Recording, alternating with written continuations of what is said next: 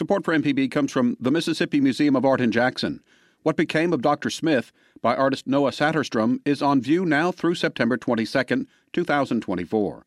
Learn more at msmuseumart.org.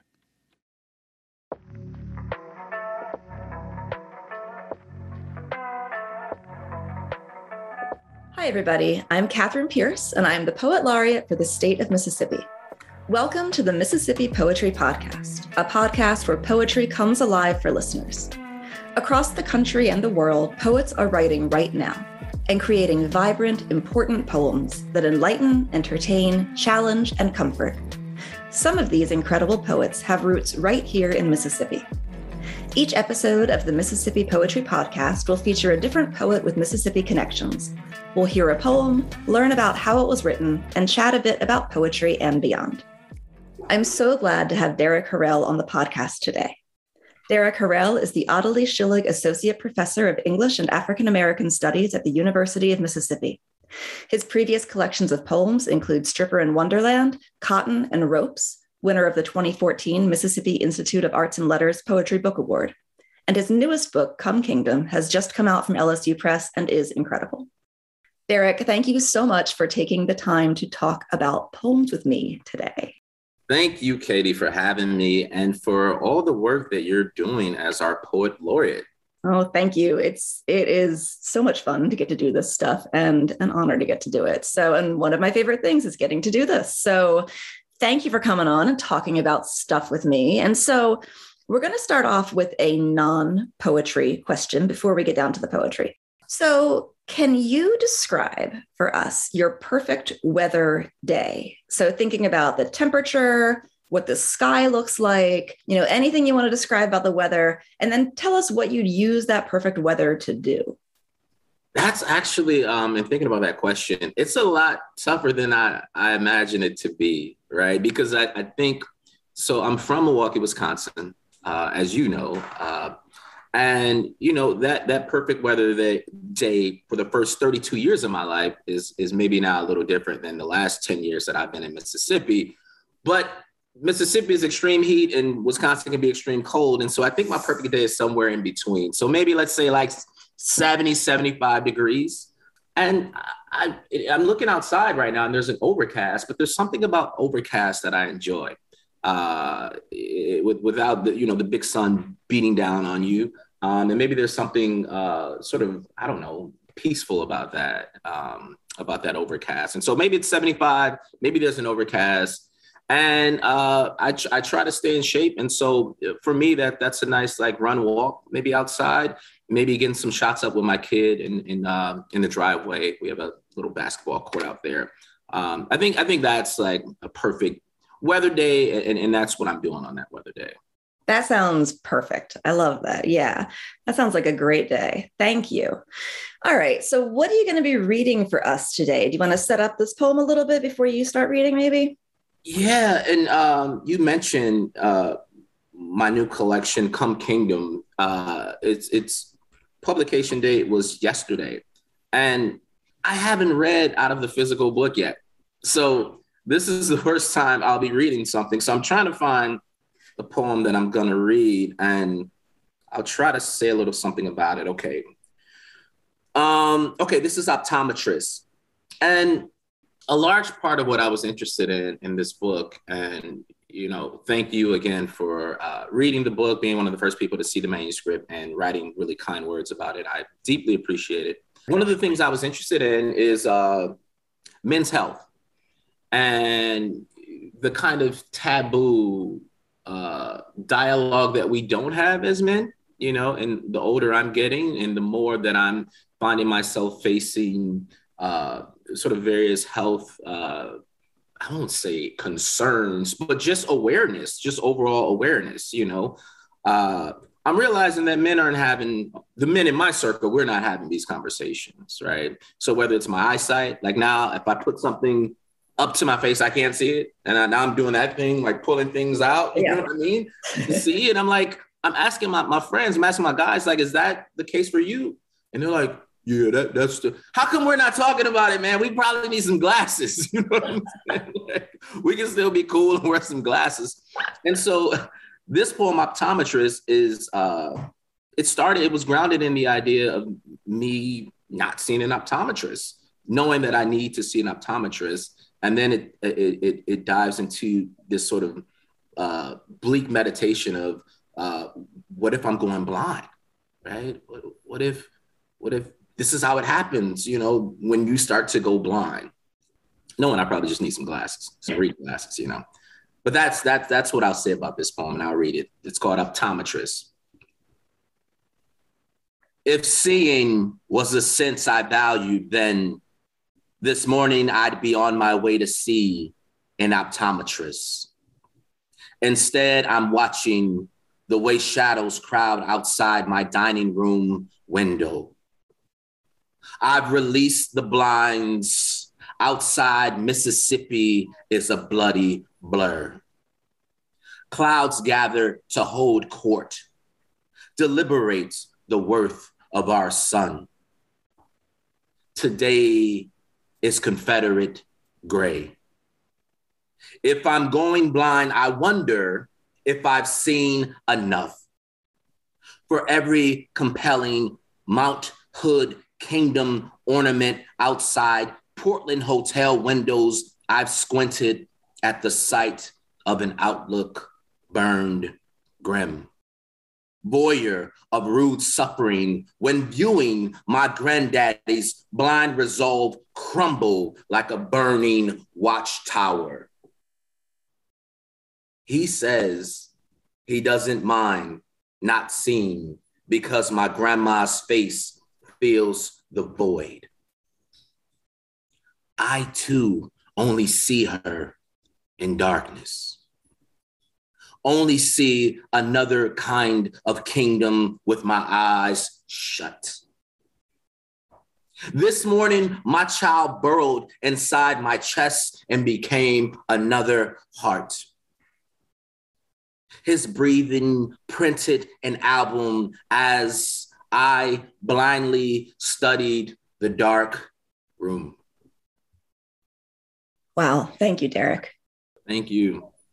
Could you share something about the writing of that poem, something you were thinking about the craft of as you were writing it, maybe? Yeah. Um, let me go back to the page. Um, I think I think I was really interested in playing with uh, beauty, right? And and potentially everyday beauty that we, you know, maybe take for granted. Gosh, I want to say it was Portland. There was an AWP. It was either Seattle. I think it was Portland. Yeah. I'm thinking of Mount Hood. Well, any, I, anyway, I woke up one morning in my hotel uh, and I opened the, the, the blinds or the curtains or whatever, and it looked like Mount Hood was just sitting right across the street. And I was just like, how is that possible? Right. And so in writing this poem, I'm thinking about, you know, what are some of the things where we're just at like a writer's conference and we're just looking outside our hotel windows that could just, you know, if we're in a rush to get to the conference, we're just moving. It's like, oh, whatever. And, but taking that time to really, really uh, value sight. You know, uh, when I wrote this poem, my grandfather, uh, you know, had been you know going blind. I don't know what the medical term is but you know he's he was in his late 80s then and he's you know he's i can't see anything anymore. And he tell me you know, you make sure you value your sight because you can see and it's beautiful things. And also i wanted i wanted you know my kid to enter this this poem. And so i was interested in in again the visual of of the beauty in in seeing my child and how you know beautiful he is visually to me. He's beautiful in a million other ways, but just visually, just laying my eyes on him. Um, and so that's what I was really interested in. And you know, if you if you have the chance to like actually read and look at the poem, you know, I was interested, I'm always interested in enjambment and playing with, you know, my line breaks, right? And so, you know, there are things like at the end of a line where you might get something like um voyeur, right? At the end of one of the lines, right? But it's voyeur of rude suffering. But I wanted that voyeur to just sit at the end of that line, right? Mm-hmm. Voyeur. Um, and then I I end another line where if I'm going blind, I wonder right? And and I'm I'm playing there, and you know we don't like to give away too much of what we're trying to do, you know, because other people be like, "That's not there." I'm like, "That's what I was trying to do, though." Um, but I have this: if I'm going blind, I wonder, hanging at the end of the line, playing with Stevie, right? Wonder, right? In sight. Nice. Um, and so, um, yeah, I was interested in, in, in visuals, and I was interested in playing with with uh, enjambing at the end of the lines throughout the poem.